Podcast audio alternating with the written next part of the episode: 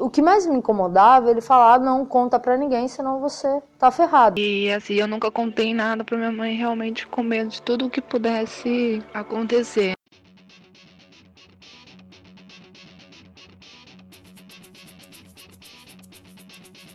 Olá, eu sou Fernanda Klaas e esse é o Para Ser Louca.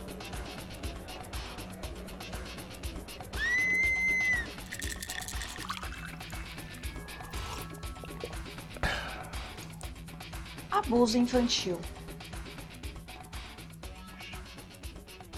Os casos mais frequentes de gaslight se dão dentro dos relacionamentos afetivos, mas existem casos em que ele pode se apresentar dentro de sua própria casa. A manipulação utilizada por quem comete o gaslight muitas vezes serve de instrumento para ocultar agressões mais graves, como o abuso infantil. Hoje iremos ouvir dois relatos sobre isso, onde o agressor, além de manipular a vítima, que tem pouca consciência do que está acontecendo devido à pouca idade, também exerce seu poder nas pessoas ao redor, para evitar que seus atos sejam descobertos. A primeira vítima, que preferiu não ser identificada para a proteção da sua família, tem 35 anos e sofreu diversos abusos quando era criança. O mais significativo, segundo ela, foi cometido pelo seu irmão. Meu irmão é dois anos e meio mais velho que eu. Aí a faixa etária devia ser entre 12 e 14 anos, porque esse eu não tenho dimensão mesmo. Não tem, é muito difícil para mim essa data. A gente dormia no mesmo quarto, minha mãe em outro, meus avós em outro. Então, durante as brincadeiras, ele tinha alguns sinais comigo e me remetiam a ir pro quarto. E a gente ia pro quarto jogar videogame. Até que um dia ele começou a falar assim: Ah, gosto muito de você, você é minha irmã, te amo muito e tal. E começou a ele teve a vida sexual dele iniciada comigo, praticamente. Eu me incomodava, porque era algo, era uma ação que eu não gostava, só que ao mesmo tempo era meu irmão, eu não achava que meu irmão ia fazer alguma coisa de ruim para mim, só que aquele negócio de não conta me incomodava, por que, que não posso contar? E ao mesmo tempo eu acatava, porque eu sabia que qualquer coisa que acontecesse, meu irmão foi um cara que a família inteira, até hoje, coloca ele no pedestal. Ele é o carinhoso com o idoso, ele é o carinhoso com criança, ele é o cara gente fina, tal, tal tal, tal. Só que é um usuário de cocaína, um cara que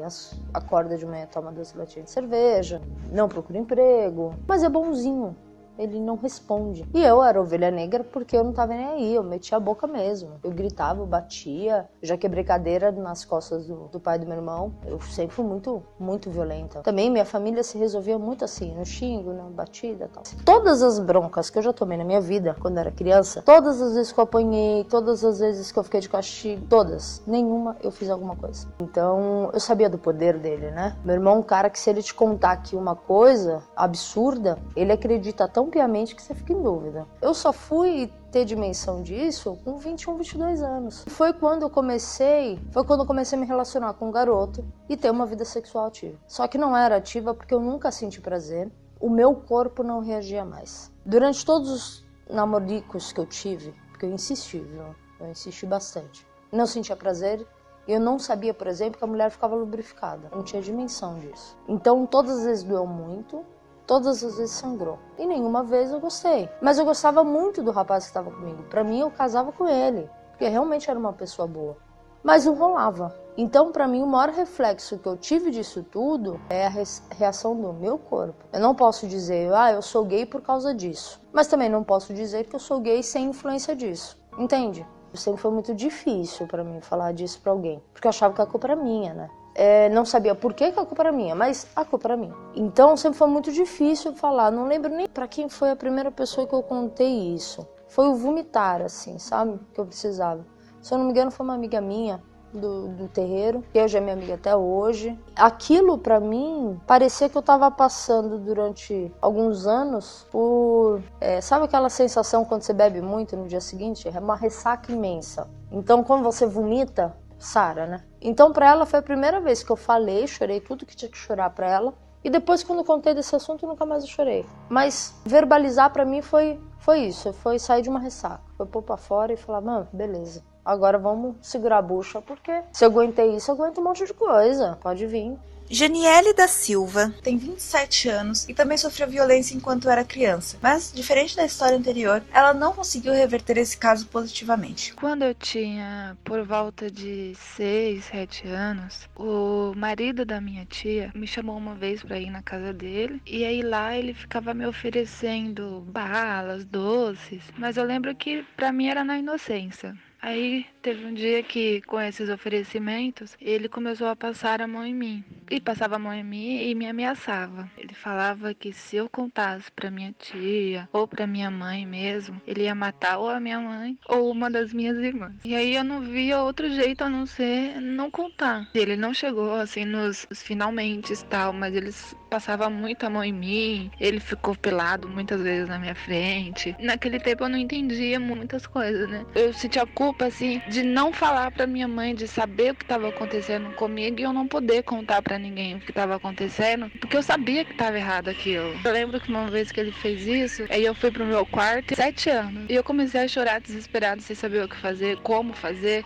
se estava certo aquilo, se não estava. E uma, uma vizinha percebeu o que estava acontecendo e ela viu ele me chamando para ir lá na casa dele e ele falando bravo comigo. E aí ela foi e contou isso para minha mãe. Me chamou para conversar e aí eu contei, acabei contando toda a verdade para ela de tudo que ele falava, de tudo que ele fazia. Ela sempre, de início que ficou sabendo, ela já logo acreditou em mim. E no fim, a minha tia, que é a esposa dele, né, continuou com ele mesmo sabendo de tudo o que tinha acontecido, porque a minha mãe conversou com ela e, fa e falou que só não ia denunciar ele na polícia pelos meus primos, né, porque ele tinha muito filhos. Por não ter denunciado, no filho acabou fazendo tudo que ele fazia comigo, acabou fazendo isso com a própria filha. E aí essa foi uma das consequências muito grande que aconteceu de não ter denunciado ele. Infelizmente teve que acontecer com a filha dela para ela ter percebido que ele não era uma pessoa boa, que o que ele tinha feito comigo era verdade, né? Ela não acreditava, ela achava que era mentira. E depois de dele ter feito isso com a própria filha, ela acabou acordando e denunciou ele para a polícia e ele ficou, acho que uns 3, 4 anos preso. Agora ele tá solto aí pela rua. Agora ele vive na igreja, pedindo perdão, segundo ele, não sei, né? Mas a gente não mantém mais nenhum contato,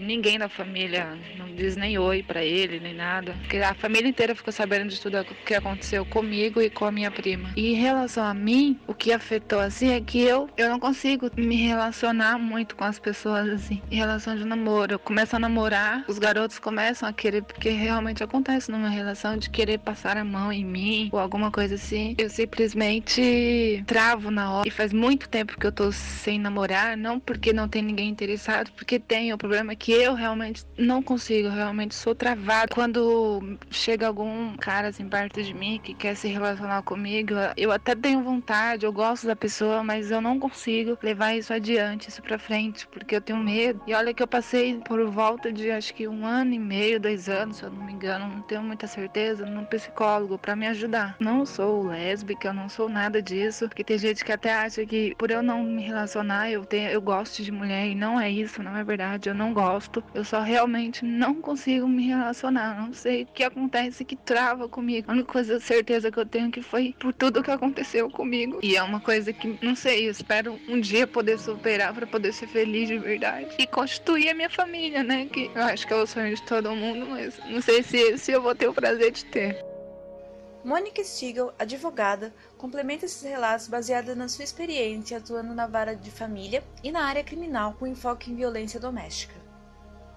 Isso é muito triste quando acontece com a figura de pais e filhos, né? Porque você tem no seu pai, na sua mãe, aquele que é, que é teu protetor. E você acaba, principalmente quando isso acontece quando um criança, você acaba que achando que a forma de tratamento que você tem daquela pessoa é natural. Porque se você não confiar no teu protetor, no teu pai, na tua mãe, você vai confiar em quem? E aquela pessoa acaba, infelizmente, quando ela tem isso, né? Ela é doente a esse ponto, ela acaba te manipulando de uma forma que você acha que aquilo é amor. Então, é, você tem esse relato de muitos adultos que sofreram isso na infância, ou até mesmo da criança, falando: não, mas minha mãe, meu pai me ama, por isso que ele age assim. Então, ao ponto de, infelizmente, nós termos relatos de pessoas, ou mesmo na criança, nessa fase, que fala que receberam determinadas carícias é, em regiões íntimas, é, ou determinado tipo de, de tratamento que você sabe que aquilo nunca deveria ter acontecido, mas que a pessoa ou a criança nesse momento acha que é normal porque acha que é amado. Então, se eu tenho uma pessoa que aparentemente fala bem, é bem articulado, é, dá atenção a todo mundo, eu já paro por aí a minha avaliação dessa pessoa, se essa pessoa é bonita, né, socialmente falando. Então, realmente, se alguém vem dizer esse pai ou esse irmão ou esse tio está assediando a criança, a irmãzinha, a filha, a sobrinha, a neta, eu vou acreditar em quem? Eu vou acreditar na criança que pode fantasiar? Eu vou acreditar no adolescente que às vezes já está tão traumatizado e já está se sentindo tão agredido psicologicamente, moralmente, fisicamente, que começa a ter atitudes descompensadas? Eu vou acreditar em quem? Numa pessoa que está aparentemente desequilibrada e aparentemente me dizendo uma, uma coisa absurda? Ou eu vou acreditar naquela pessoa que é sempre sensata, sempre linear? A pessoa que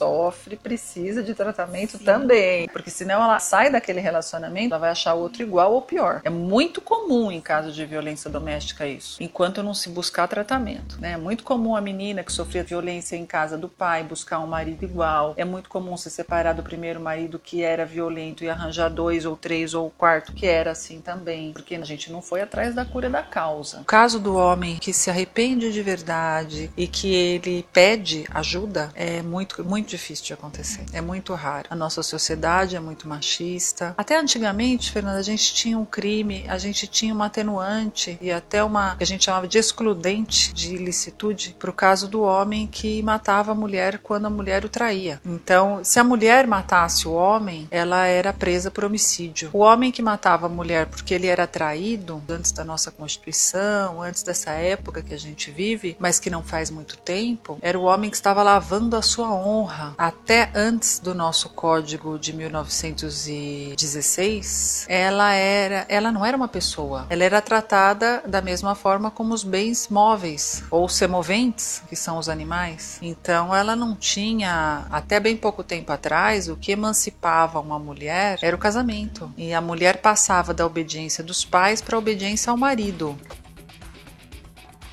Outras histórias você encontra no paracetaloca.com.br toda quinta-feira com novas publicações. Até lá!